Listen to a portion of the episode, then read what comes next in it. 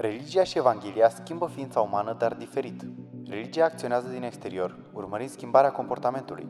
Evanghelia acționează din interior, urmărind schimbarea inimii, transformând astfel comportamentul. Iată de ce Evanghelia este vestea bună că Dumnezeu face în noi ceea ce religia nu a putut face niciodată. Religia ne spune ce trebuie să facem ca să fim acceptați de Dumnezeu.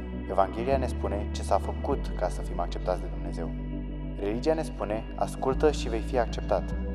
Evanghelia ne spune, ești acceptat, iar asta te face să asculți. Religia ne spune, să facem. Evanghelia ne spune, deja s-a făcut. Bună seara, vă spun și eu. Mă bucur tare mult să ne putem închina împreună în seara asta, în locul acesta împreună. Uh, și mie îmi vine să zic uh, bună dimineața, v-ați trezit, v-ați băut cafeaua. Ne-am trezit de sta deja de, de multe ore, nu-i așa? Uh, de fapt, hmm, parcă a fost drăguț să te trezești duminică dimineață mai târziu, nu? Amin. Zise careva. Uh, vrea să vă imaginați um, o placă de marmură mare. Da? Puteți să faceți asta?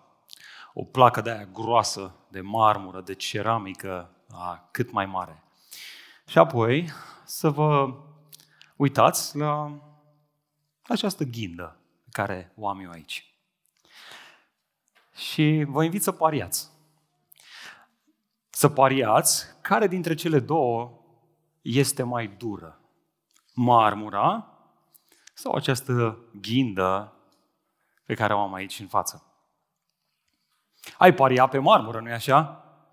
Oricare dintre noi îmi spune, domnule, marmura este cea mai forțoasă, cea mai dură, cea mai tare. Cu toate astea, se pare că undeva prin uh, Italia există un mormânt îngropat sub o placă de marmură imensă. Se pare că în urmă cu mulți ani de zile în urmă, sub această placă de marmură, grea de câteva sute de kilograme, poate chiar tone, a căzut o ghindă. O ghindă care nici măcar n-a fost observată, mică, ca cea pe care o am eu astăzi aici. Cine vede când cade o ghindă? Nimeni. Prea puțin. Și în timp, din această ghindă, a răsărit un stejar. Un stejar care a crescut tot mai mare, tot mai mare, până când a ajuns în momentul în care a spart placa de marmură în două. Am adus cu mine și o poză care cumva ilustrează, nu este de acolo din Italia, dar ilustrează cam ce se întâmplă. Și noi, bucureștenii, suntem destul de familiari cu această imagine pentru că avem o grămadă de trotuare sparte de copaci care au crescut între timp, s-au mărit și au rupt efectiv trotuarele.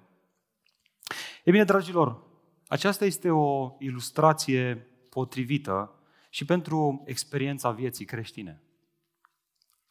Gândește-te un pic la asta. Dacă ar fi să pariez între poftele și dorințele păcătoase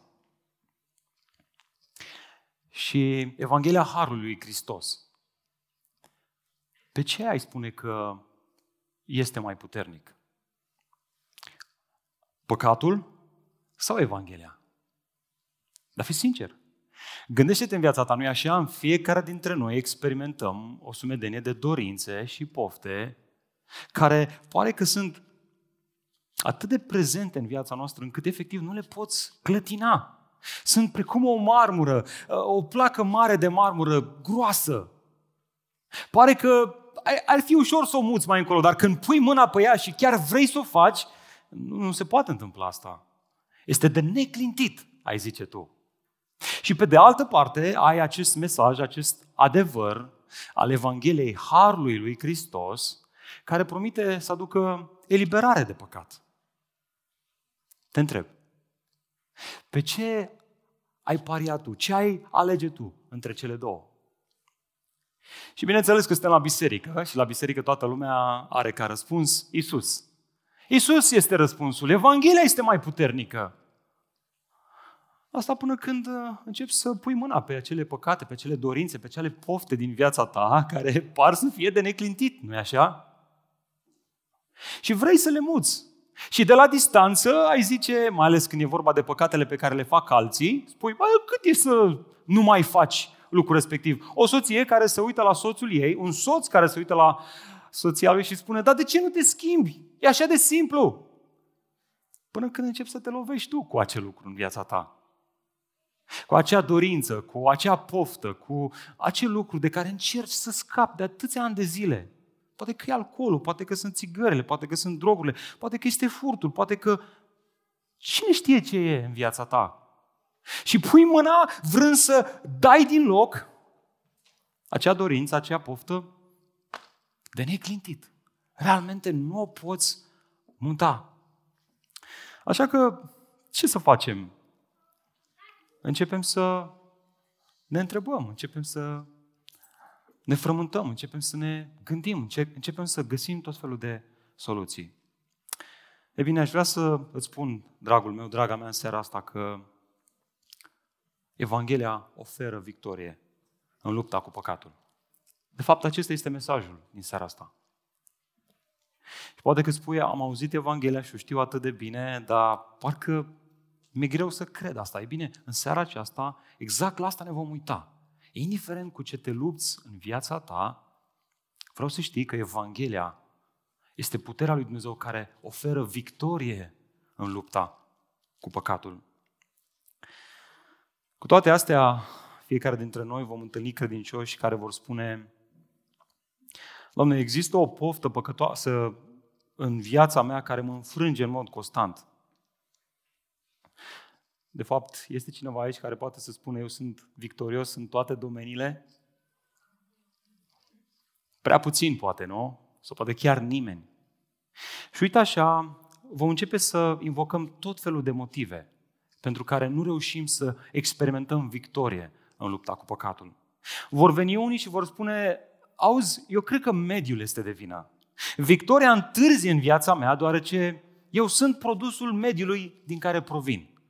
Dacă nu ar fi existat telefoanele mobile deștepte care să mă ispitească, atunci aș fi putut câștiga și eu lupta cu pornografia. Dar așa, cu acest telefon la îndemână, oricând conectat la internet, n-am nicio șansă.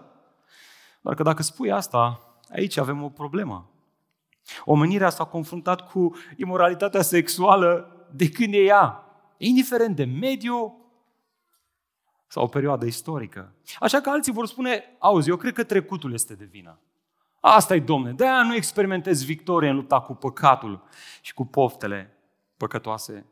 Victoria întârzie din cauza experiențelor din trecut. Dacă am, aș săpa în trecut ca să aflu ce mă face să fiu furios, ce mă face să fiu fricos, ce mă face să fiu depresiv, uh, să descoper acel lucru care mă ține legat și apoi să-l scot afară, atunci cred că aș avea o șansă la victorie.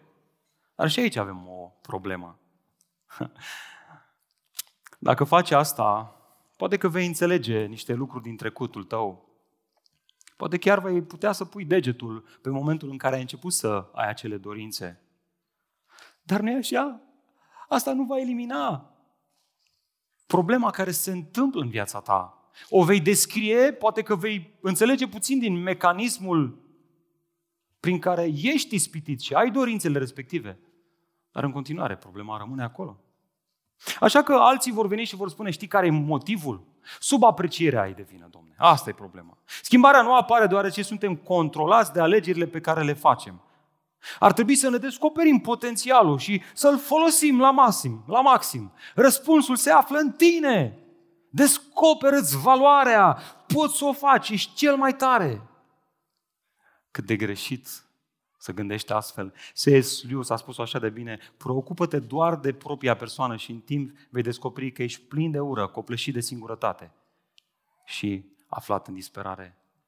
Așa că alții vor veni și vor spune, cred că e alt motiv pentru care nu experimentezi victorie în lupta cu păcatul.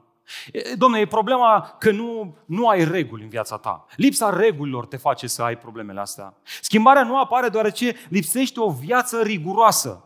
Ca în armată, domne, regulile nu se discută, ci se execută. Și da, o astfel de abordare poate aduce schimbare la suprafață. Dar regulile nu au putut și nu vor putea niciodată să schimbe motivațiile, inima omului. Dragilor, observați lista de motive pentru care nu experimentăm victorie în lupta cu dorințele și poftele păcătoase. Poate să continue la nesfârșit.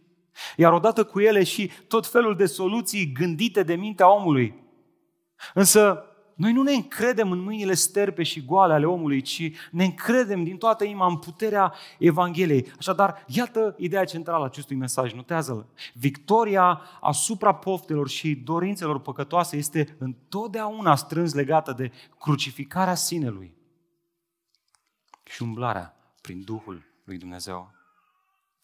Credinciosul nu ar trebui să alerge la metode pseudo-creștine pentru a experimenta victoria în fața păcatelor. Și ar trebui să alerge la Evanghelie. De ce? De, deoarece doar cel care umblă prin Duhul, am învățat noi duminica trecută, nu împlinește poftele naturii vechi, păcătoase. Și poate spui tu, frate, eu am înțeles asta. Însă mă întreb, practic vorbind, cum se întâmplă asta? Cum să umblu prin Duhul ca astfel să nu mai împlinesc dorințele astea vechi și rele? E bine, tocmai despre asta urmează să vorbească Pavel în următoarea pericopă la care ne vom uita în seara aceasta. Așa că haideți să continuăm seria noastră de mesaje din Galateni, intitulată Religie versus Evanghelie, cu un pasaj care se află în Galateni, capitolul 5, și vă încurajez să vă deschideți uh, device-urile. Dacă v-ați adus Bibliile cu voi, e cu atât mai bine. Și haideți să citim acest pasaj atât de frumos pe care ne l-a lăsat Pavel nouă. Citim în seara aceasta de la versetul 19 până la versetul 21. Ascultați ce spune Apostolul Pavel aici.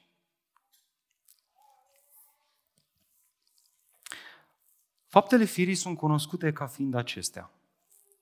Desfrâul, necurăția, depravarea, idolatria, vrăjitoria, dușmăniile, cearta, invidia, mâniile, ambițiile egoiste, neînțelegerile, partidele, geloziile, bețiile, îmbuibările și alte lucruri ca acestea.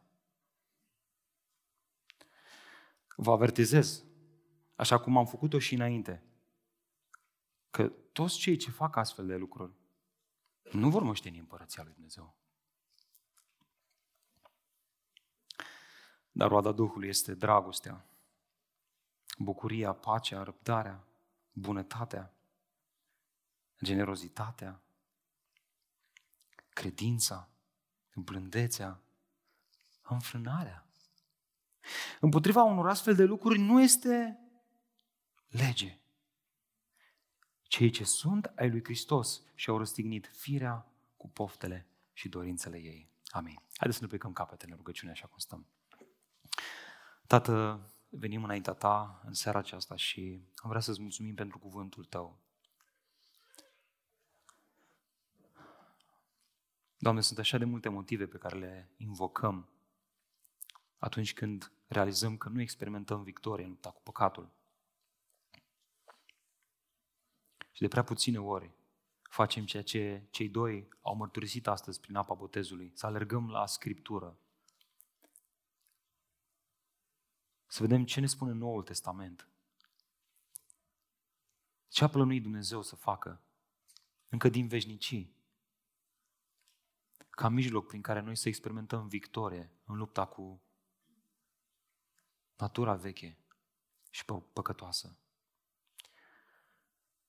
Dar, Doamne, am vrea să-ți mulțumim pentru șansa aceasta pe care ne-o dai să deschidem Scripturile împreună și să ne luăm răspunsuri de acolo. Așa că putem să facem o singură rugăciune. Vorbește-ne căci robii tăi, copiii tăi, ascultă. Numele Iisus Hristos ne-a rugat. Amin.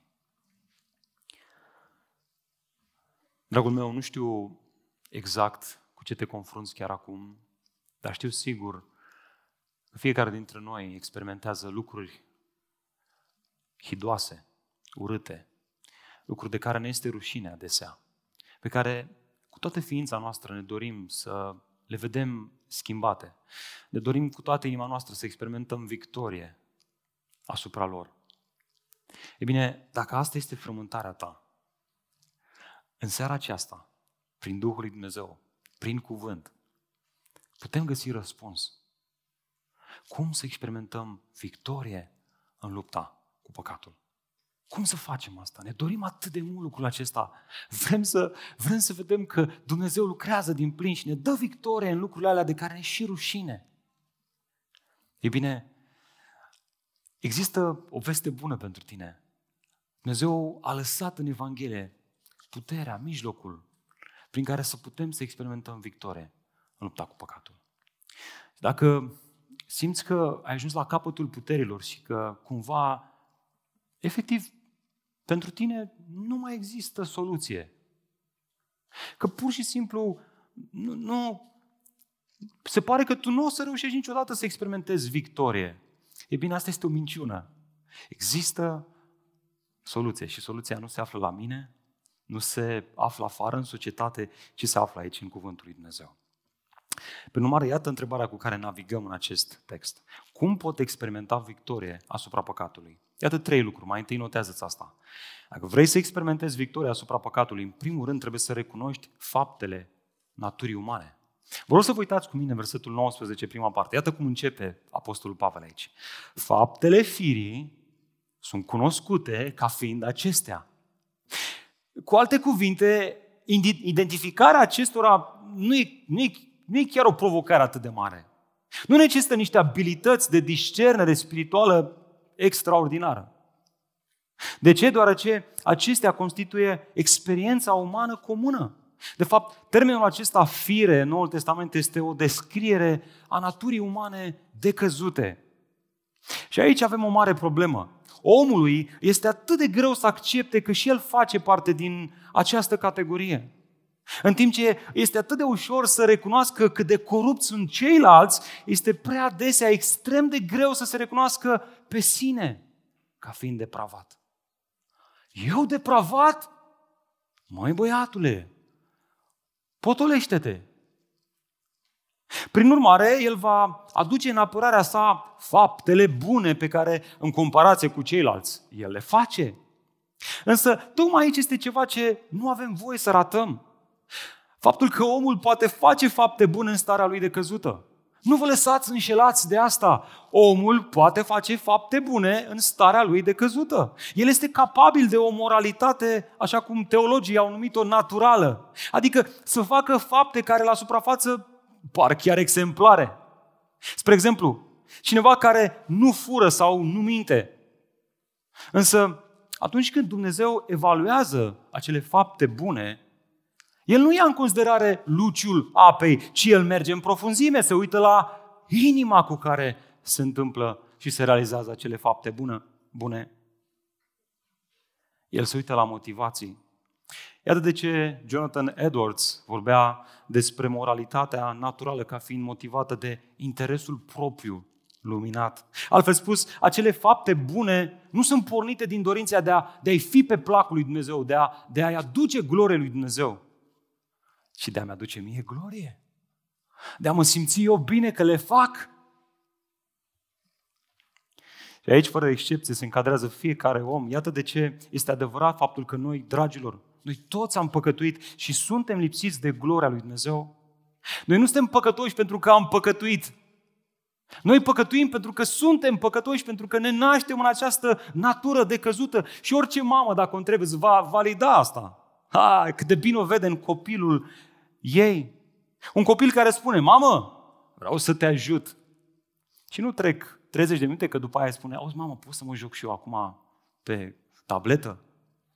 Și imediat mama își dă seama ce a vrut să facă copilul. A folosit faptele bune ca un mijloc prin care să câștige ceva ce urmărea încă de la început. Dragilor, termenul fire exprimă o mentalitate, o filozofie de viață, o gândire centrată pe sine. Una care este orientată înspre mine și care este adesea păstrată ascuns și secret, care este prea adesea mascată cu tot felul de acțiuni bune, dar motivată de egoism. Și aici este momentul în care intervine Apostolul Pavel. El spune, deși natura umană păcătoasă poate să fie secretă și invizibilă, acțiunile ei, cuvintele ei, faptele ei sunt publice și evidente. Mai devreme sau mai târziu, acestea vor ieși la suprafață. Așadar, iată patru domenii pe care le semnalează Pavel aici în continuare, în care această natură pământească, această natură veche de căzută activează din plin. Observați mai întâi domeniul sexual. Eu dați-mă versetul 19 în continuare. Desfrâul, necurăția, depravarea. În mod real, acești termeni, deși la prima vedere par să fie distincți, ei se referă la unul și același lucru. Și anume la imoralitatea sexuală. De fapt, o traducere mai fidelă a acestor termeni grecești ar fi imoralitate, impuritate și senzualitate.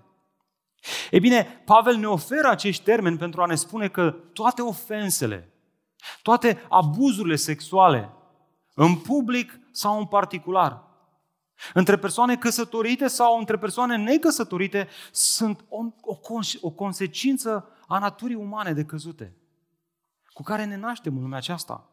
Iată un alt domeniu, domeniul închinării. Observați cum continuă. Idolatria, vrăjitoria.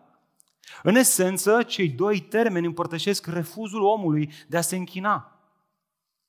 Lui Dumnezeu. Dumnezeului Creator. De fapt, în mod ultim, dragilor, ascultați, la rădăcina fiecărui păcat se află o inimă care nu se închină lui Dumnezeu.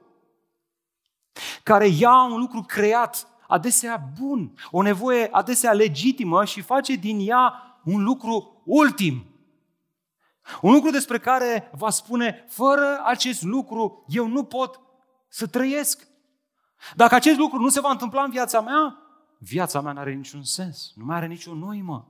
Iată de ce unii, în disperarea de a pune mâna pe acel lucru, apelează la vrăjitorie. Nu la întâmplare Pavel le pune împreună aici. Specific la, la încercarea de a manipula circumstanțele în așa fel încât ele să se deruleze în acord cu dorințele mele. Că să nu fac asta chiar în mijlocul creștinismului. Persoane care vor încerca prin rugăciune, prin post, prin fapte bune, să forțeze mâna lui Dumnezeu.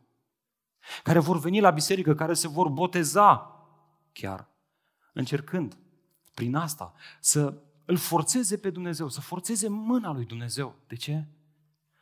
Pentru că ei nu caută fața lui Dumnezeu, ei caută mâna lui Dumnezeu. Ei nu caută un Dumnezeu suveran, ci ei caută un Dumnezeu în care ei să rămână suveran. Ei să controleze ceea ce face divinitatea. Și natura pământească nu se oprește aici. Iată un alt domeniu în care activează. Observați, domeniul social. Dușmăniile, cearta, invidia, mâniile, ambițiile egoiste, neînțelegerile, partidele, geloziile. Pavel listează aici opt exemple de comportament vicios prin care relațiile sociale sunt adesea ruinate. Dar atenție mare! Acestea, acestea nu sunt faptele satanei. Pentru că adesea noi vom spune, îl necurat și a băgat coada și m-a făcut să fiu nervos sau să-i răspund așa sau să mă cer cu soția. Nu, nu dragule, nu, nu îl necurat, tu îl necurat ai făcut treaba aia. Astea sunt faptele naturii vechi pământești. Astea tu le-ai făcut. Își bagă coada și el necurat? Își bagă. Își bagă. Dar trebuie să-ți vezi, să recunoști că astea sunt de fapt faptele naturii pământești cu care ne naștem fiecare dintre noi în lumea aceasta. Natura ta veche și păcătoasă. Alții vor spune diferențele de temperament, de asta ne-am certat. Da, poate că diferențele de temperament au generat oportunitatea ca să arăți că ești, ca să arăți că ești cocoș. Dar în final problema este că ești cocoș.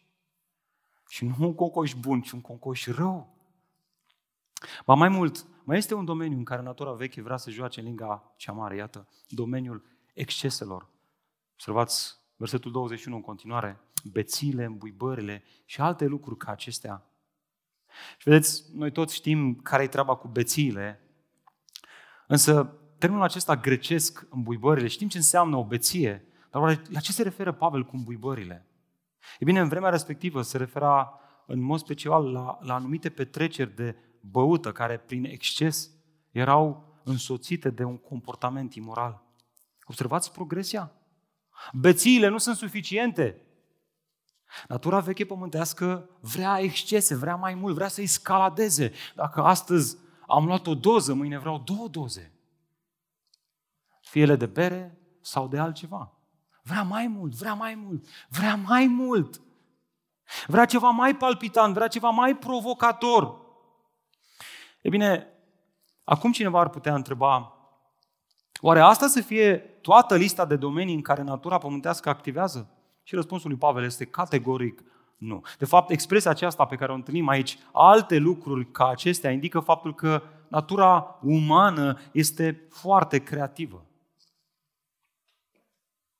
Lista de vicii pe care ne oferă Pavel aici este parțială. Scopul lui nu este să prezinte o listă completă, ci să ne arate direcția în care merge orice om care se naște în lumea aceasta. Asta este tendința.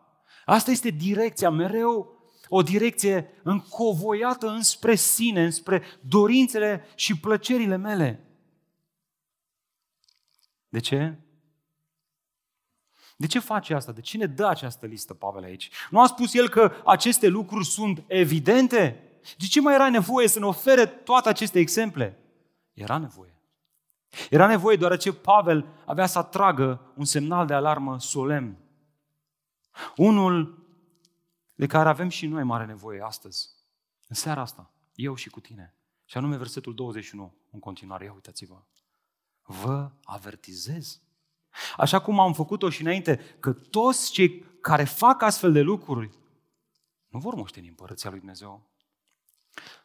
Dragul meu, ascultă cu mare atenție. Pavel nu le spune aici credincioșilor că cei care trăiesc astfel ar trebui să nu o mai facă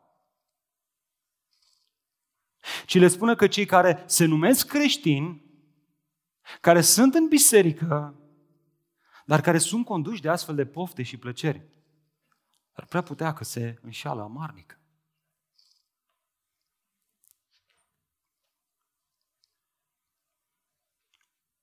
Ei nu au văzut împărăția lui Dumnezeu. Și nu doar că nu au văzut, nu o să intre în împărăția lui Dumnezeu. Ei nu vor moșteni împărăția lui Dumnezeu. De ce? Pentru că ei n-au fost născuți din apă și din Duh.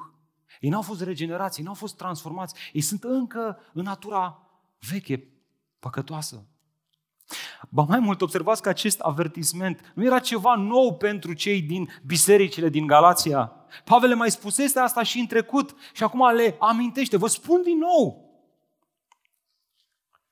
Pentru că avem nevoie să auzim din nou aceleași lucruri. Pentru că suntem uituci. Pentru că trăim într-o lume decăzută, care ne va distrage tot timpul. Avem nevoie să auzim adevărurile astea. De ce, Pavel, de ce era nevoie să te repeți? Deoarece fiecare creștin se află în pericol de a face din justificarea prin credință o licență pentru a păcătui. Însă Pavel este cât se poate de clar aici. Cei care fac asta nu vor moșteni împărăția lui Dumnezeu. Cei care iau această Evanghelie glorioasă a îndreptățirii înaintea lui Dumnezeu prin faptele lui Hristos, nu prin faptele noastre, și fac din asta un prilej ca să păcătuiască, ei n-au fost regenerați, ei n-au văzut împărăția și nu o vor moșteni. Iată lecția pentru noi, o lecție destul de dură, nu-i așa? Dar de care avem așa mare nevoie să auzim. Dragilor, cei care sunt justificați prin credință, cu adevărat, în Evanghelie, în loc să fie îndreptățiți pentru a continua în păcat, ascultați, ei sunt împuterniciți prin Duhul Sfânt să urască ce este păcătos. Și m-am gândit la ceva care să ilustreze asta. Și cred că este deja ceva în biserica noastră care prinde tot mai mult teren, și anume cafeaua de specialitate. Cine este fan cafea de specialitate? Ia uite, cu două mâini, câte unii au picioarele. Dai și tu de cafea de specialitate, proaspăt prăjită, o râșnești, faci și tu prima ta cremă de espresso, o bei și zici, mamă, frate, frățică, mamă, ce bună e. și după aia merge la cineva acasă și zice, îți fac și un ibric Jacobs. Beau eu, domne, așa ceva dar știți ce e interesant cu oamenii ăștia? că acum două săptămâni ei beau din ibric, dar nu Iacobs, că nu-și permiteau. Cumpărau din aia de la Lidl. Moca! Hap și făceau și ziceau, ce bună e! Și acum nu mai e bună. Ce s-a întâmplat între timp? Ce, au, ce s-a întâmplat între timp? Au gustat ceva superior.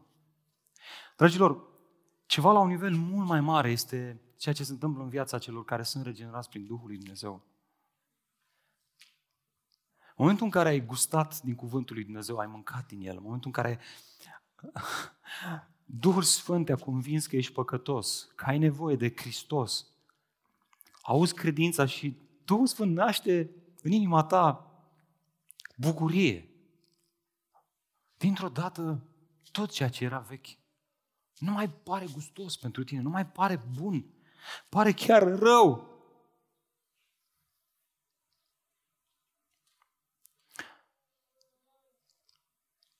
Iată de ce Pavel spunea, dar mulțumiri fie aduse lui Dumnezeu pentru că deși erați sclavi ai păcatului, ați ascultat din inimă de modelul de învățătură căruia i-ați fost încredințați. Ați fost eliberați de păcat și ați devenit sclavi ai dreptății. Oare nu asta spune un cafengiu care descoperă o cafea bună? El zice, băi, eu nu pot să mai întorc înapoi. Nu mai pot să pun gura pe ce puneam gura înainte. E bine, la fel ar trebui să fie și cu credinciosul care a fost regenerat cu adevărat. Ăsta este semnul că ai, că ai fost născut din nou. Exact ce, ce mărturiseau băieții. Păi, frate, nu mă plictisesc să vorbesc despre Dumnezeu. Dăm Biblie, dăm părtășie, dăm discuții despre Dumnezeu și nu mă satur. Spunea Flaviu, când eram mai mic am citit Biblia și mi s-a părut interesantă. Dar când ceva s-a întâmplat în inima mea, am început să citiți Biblia, dar cu alți ochi. Parcă dintr-o dată ceea ce mi obtura vederea a fost dat la o parte. Și acum pot să privesc cu alți ochi. Asta este, asta este viața de credință, nu este religiozitate, dragilor, este, este viața din Duhul lui Dumnezeu, este ceva supranatural, este ceva deosebit, este ceva uimitor, este ceva supranatural. Tocmai asta este problema cu natura pământească. Cu toate că este super evidentă, omul nu poate să facă o schimbare. Observați? Este evidentă. Faptele ei sunt evidente și cu toate astea nu este în stare să schimbe. Sau se schimbă, dar parțial. Nu poate să experimenteze victorie. De ce? Deoarece este sclav al păcatului. Care este singura soluție? Doar în Evanghelie. Să fie liberat de sclavia păcatului și să devii sclavul dreptății. Hristos să devină atât de dulce și glorios în inima ta, încât vechiul să devină amar. Să ți se ofere, să fie spitit și să spui, păi nu mai veni cu lucrurile astea la mine, că le urăsc, le urăsc, sunt dezgustătoare pentru mine. Să se întâmple să spun o minciună, să se întâmple să, să cadă într-un păcat și să zică, Doamne, ce rău e! Nu mă mai bucur, nu, nu mai îmi găsesc plăcerea, urăsc lucrul acesta. Dragul meu, ascultă-mă cu atenție, nu, nu am scopul să te pun la colț prin ceea ce urmează să spun. Însă este atât de important să o spun. Dacă nu urăști păcatul și totuși te plângi că nu experimentezi victorie în lupta cu acesta, este foarte posibil să te lupți prin natura veche pământească, cu natura veche pământească. Cu armele lumii. Normal că nu experimentezi victorie cu armele lumii, cu ce este vechi. Prin urmare, apare întrebarea. Ok, dacă lucrurile stau așa, atunci, cum experimentează creștinul victorie în lupta cu păcatul și poftele sale? E bine, tocmai cu asta continuă Pavel. Iată, cum pot experimenta victoria asupra păcatului? În al doilea rând, recunoaște roada naturii spirituale. Vreau să vă uitați cu mine versetul 22. Iată cum continuă Pavel cu acest contrast. Dar roada Duhului este. Pavel creează acum un contrast între viciile pe care le manifestă natura pământească și virtuțile pe care le produce natura duhovnicească. Însă, ceea ce este esențial de observat și de reținut este faptul că toate acestea sunt produsul lucrării Duhului Sfânt în om, nu a realizările, realizărilor omului. Așa că este foarte important să fim atenți la modul în care ne uităm la această listă de virtuți. Chiar nu știu cum ai făcut-o până acum. Pavel nu ne spune aici, adunați-vă toate puterile voastre și împliniți lista aceasta de virtuți. Și el spune, acest caracter evanghelic fumegă din focul Duhului Sfânt care arde în ce este nou, într-o creație nouă, înnoită prin cuvânt și prin Duhul, care arde în credincioșii noului legământ. Iar această prezență și putere nu a apărut ca urmare a respectării unor legi mozaice, nici a unor alte legi morale, ci prin auzirea plină de credință a Evangheliei lui Hristos, ghinda semănată în inima credinciosului. O ghindă despre care ne spune Apostolul Petru că nu moare, nici nu putrezește. Care crește, crește, crește și sparge orice este vechi, oricât de mare ar fi. Pentru că ea este Evanghelia lui Dumnezeu și Evanghelia lui Dumnezeu, ne spune Pavel în Roman, că este puterea lui Dumnezeu folosind cuvântul dunamis, adică este o explozie. Termenul era folosit pentru a ilustra ceea ce se întâmpla cu un vulcan care erupea. Efectiv, asta face Evanghelia. Intră în inima credinciosului și nici nu o vezi. Dar ea explodează într-un mod în care asta produce rodul evanghelic. Roadele Duhului. Prin urmare, dragilor, nu discutăm aici despre un ideal la care să aspirăm, ci despre o realitate pe care Duhul Sfânt o lucrează în și prin viețile celor credincioși. Iată așadar trei contexte în care se manifestă această roadă a Duhului. Mai întâi, observați, pe plan vertical. Iată prima triadă de virtuți, versetul 22 în continuare. Dragostea, bucuria, pacea.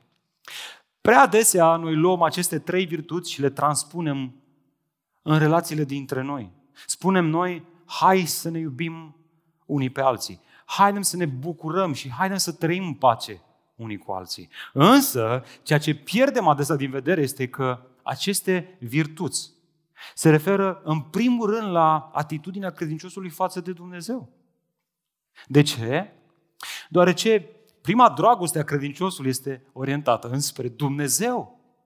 Deoarece principala sa bucurie este bucuria care vine din mântuire, bucuria mântuirii. Și cea mai adâncă pace a credinciosului noului legământ este cea pe care a primit-o de la Dumnezeu, fiindcă el a fost îndreptățit prin credință și astfel el acum are pace cu Dumnezeu. El nu mai este un dușman al lui Dumnezeu. El nu mai este un fugar. Lui nu mai este frică de mânia lui Dumnezeu. El este acum acceptat, îndreptățit, primit de Dumnezeu Tatăl prin lucrarea Fiului Său. E bine, această triadă care se manifestă întâi pe verticală, în relație cu Dumnezeu, se exprimă mai apoi și pe plan orizontal. Iată, răbdarea, bunătatea, generozitatea. Evident, aceste trei virtuți care se evidențiază pe plan social sunt orientate mai mult înspre semeni decât înspre Dumnezeu. Dragostea, bucuria și pacea în relație cu Dumnezeu se manifestă acum pe orizontală prin aceste trei, răbdare, bunătate, generozitate. Iată de ce, dacă cineva spune, îl iubesc pe Dumnezeu, dar își urăște fratele, este un mincinos. Căci dacă nu își iubește fratele pe care l-a văzut, nu-l poate iubi nici pe Dumnezeu pe care nu l-a văzut. E bine, Duhul rodește în viața credinciosului și pe plan personal, iată, credința, blândețea, înfrânarea. Aici Pavel nu se referă atât de mult la credința în Dumnezeu, ci la credincioșie ca și virtute creștină produsă de Duhul Sfânt. Blândețea ca având o dispoziție smerită și învățabilă, care nu se are pe sine mereu în vedere și înfrânarea ca fiind o stăpânire de sine în fața poftelor și dorințelor păcătoase, care vine din această nouă realitate produsă în viața lui prin Duhul Sfânt. Dragilor, deși toate aceste virtuți nu sunt formulate ca îndemnuri, observați, Pavel are un îndemn în privința lor. Uitați-vă cu mine versetul 23, a doua parte. Împotriva unor astfel de lucruri, ce spune acolo? Nu este lege. În timp ce funcția legii este să delimiteze, să structureze și să restrângă în ce privește viața trăită prin Duhul, nu există nicio limitare. Aceste virtuți sunt produsul natural care apare în viețile creștinilor înnoiți de cuvânt și de Duhul lui Dumnezeu. Iată de ce cel care va spune, auzi, cred că am făcut suficient. Cred că am iertat suficient. Auzi, cred că am slujit suficient la biserică. Mi-e tare frică că el de fapt a slujit prin puterile lui. Poate într-un spirit religios, pentru că ascultă. Cel care trăiește prin Duhul, care slujește prin Duhul, nu obosește niciodată. Da, omenește, obosește. Dar tot timpul Duhul lui Dumnezeu vine și renoiește motivația. Îți dă din nou putere, pentru că Duhul lui Dumnezeu nu, nu ia pauză niciodată, El continuă să lucreze în noi, în noi și prin noi, înspre alții. Aceste roade ale Duhului. E bine, acum că am terminat de examinat în detaliu faptele firii și roada Duhului, putem să fim mai clari ca niciodată în a distinge ce este în mod esențial diferit între cel care trăiește prin natura pământească și cel care trăiește prin natura duhovnicească. Observați evidentul? Modul prin care Dumnezeu schimbă omul nu este prin a le cere unor oameni răi să facă bine, ci prin a lua niște oameni răi, prin a-i înnoi, prin cuvânt, prin Duhul Său de viață și prin a-i face o nouă creație în Hristos. O inimă nouă, o inimă care are motivații noi, care are dorințe noi, care urăște vechiul și iubește noul. O astfel de inimă, doar o astfel de inimă rodește înfrânarea în fața poftelor. Nu poți lua un om care este în vechea creație și să-l înveți cum să nu mai asculte de faptele firii. Pentru că tot ce va face el este să o ia pe scurtătură, să și mercherească lucrurile într-un mod în care poate în exterior să dea bine. Singurul mod prin care o astfel de persoană poate fi schimbată este dacă Duhul lui Dumnezeu îl înnoiește. Doar astfel apare victoria asupra păcatului. Iată lecția pe care nu avem voie să uităm, dragilor. Ceea ce este diferit în esență între un om credincios și unul necredincios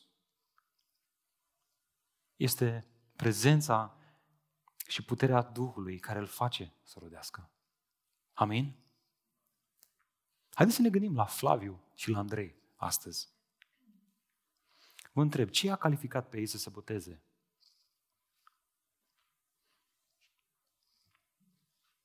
Oare performanțele lor morale?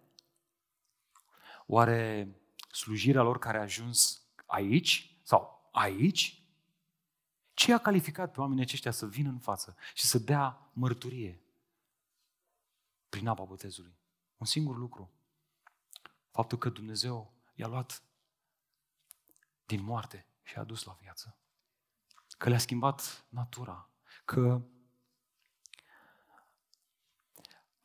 ei înșiși recunosc în ei că există o dorință nouă, una pe care nu aveau înainte.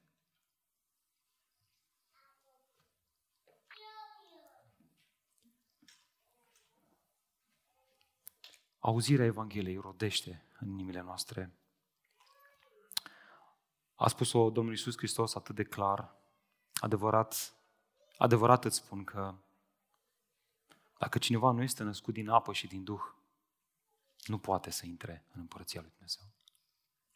Observați, dragilor, discutăm de o schimbare a naturii, nu de o îmbunătățire prin dezvoltare personală sau prin mai nu știu eu ce terapie. Mesajul creștinismului nu este trebuie să fim mai buni.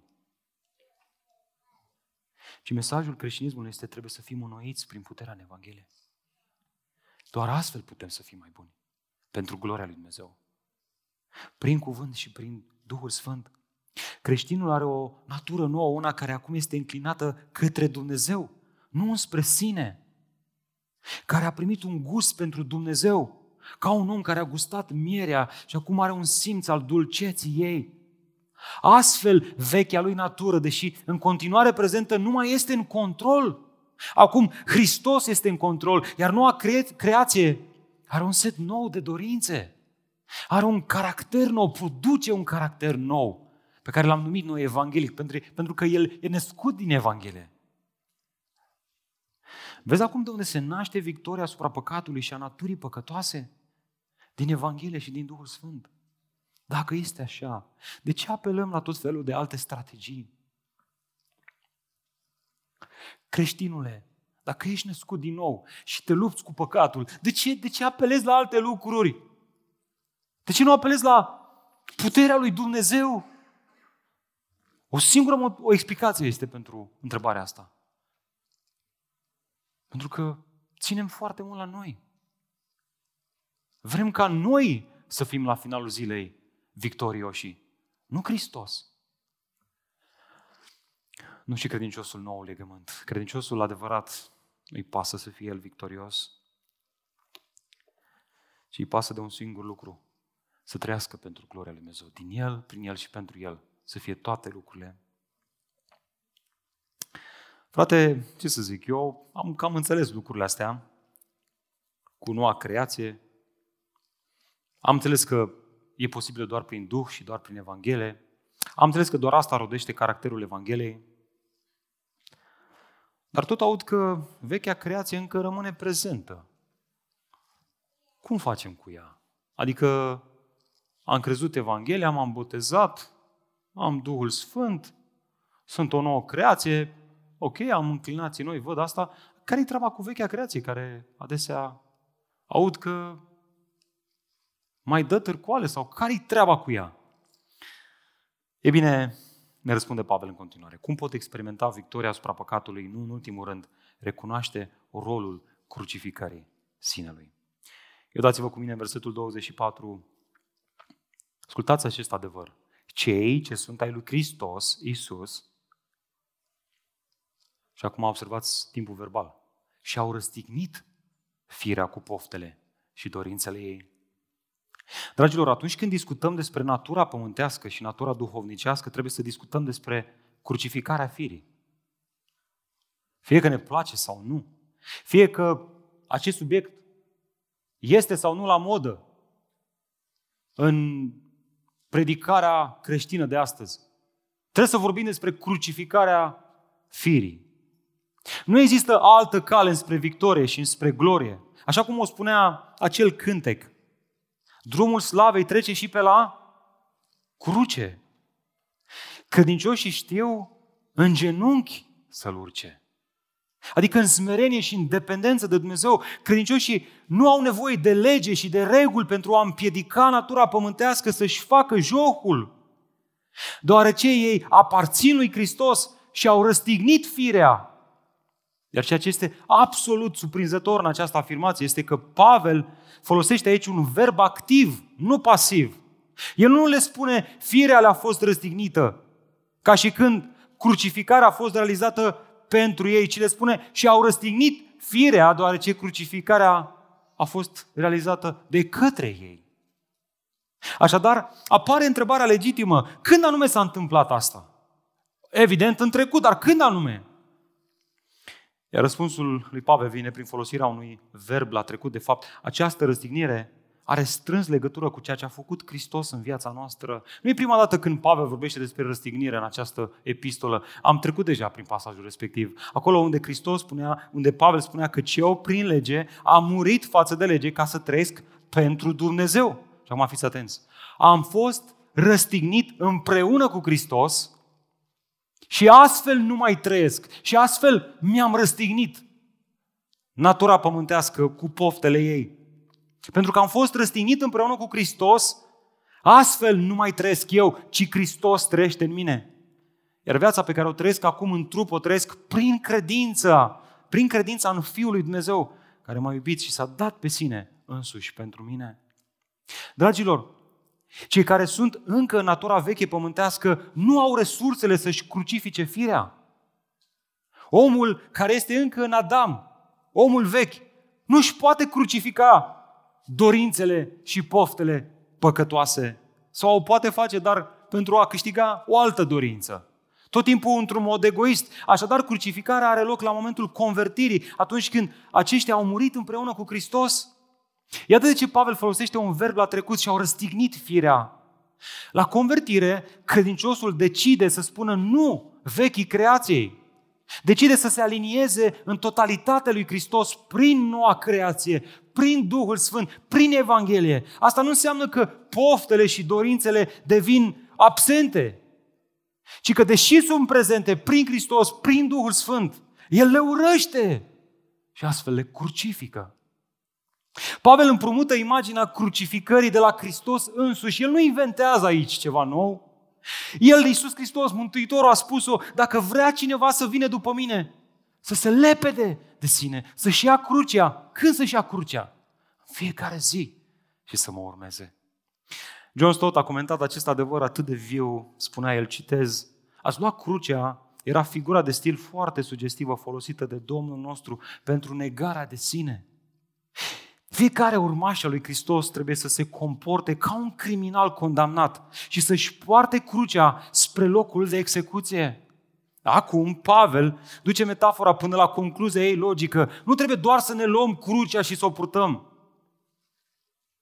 ci să și avem grijă ca execuția să aibă loc. Noi trebuie să ne luăm carnea, egoul nostru lăuntric și nestâmpănit, nestâmpănit și metaforic vorbind să o țintuim pe cruce.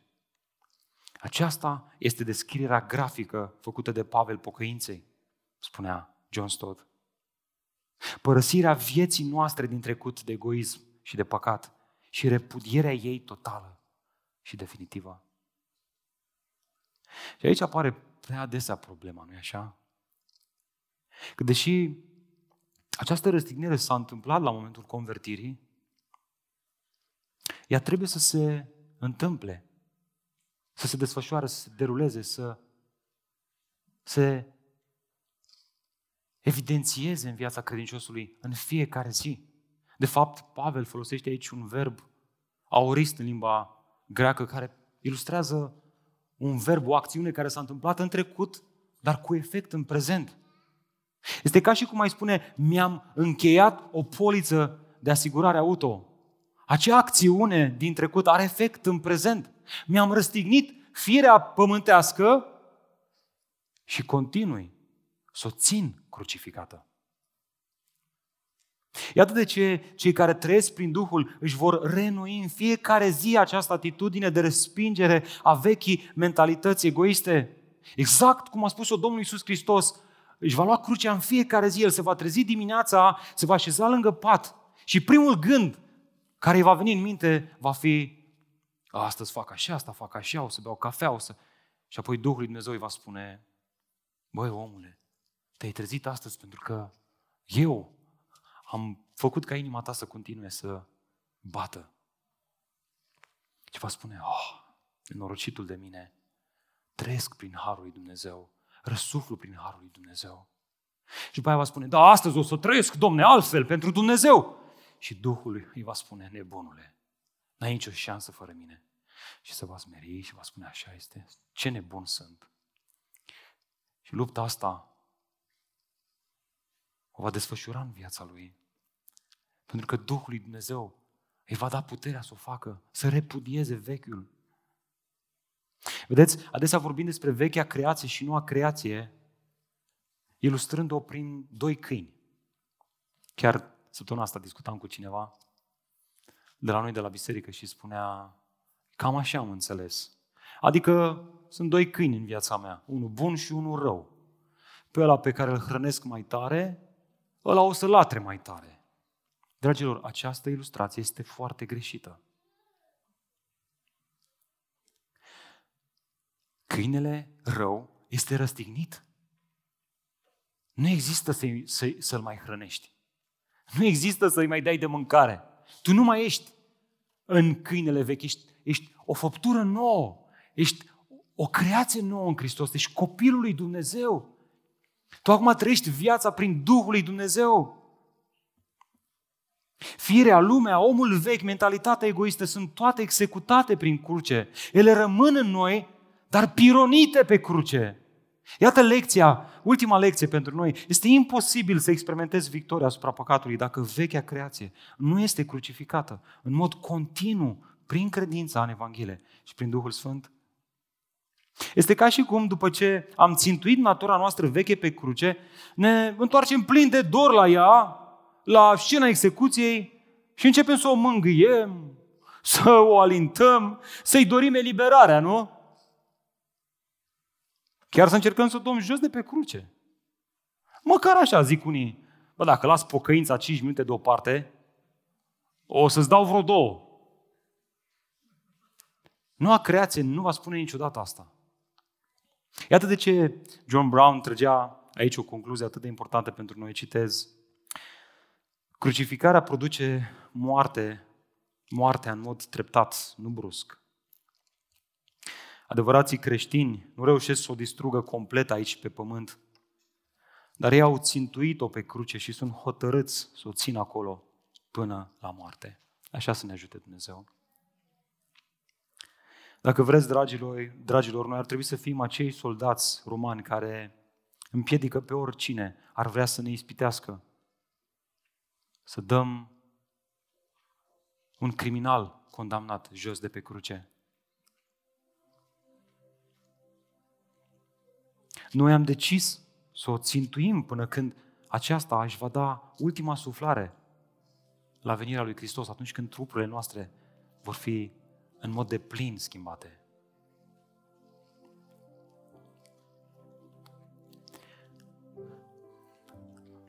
Fie că ne place sau nu, trebuie să vorbim despre asta mai mult.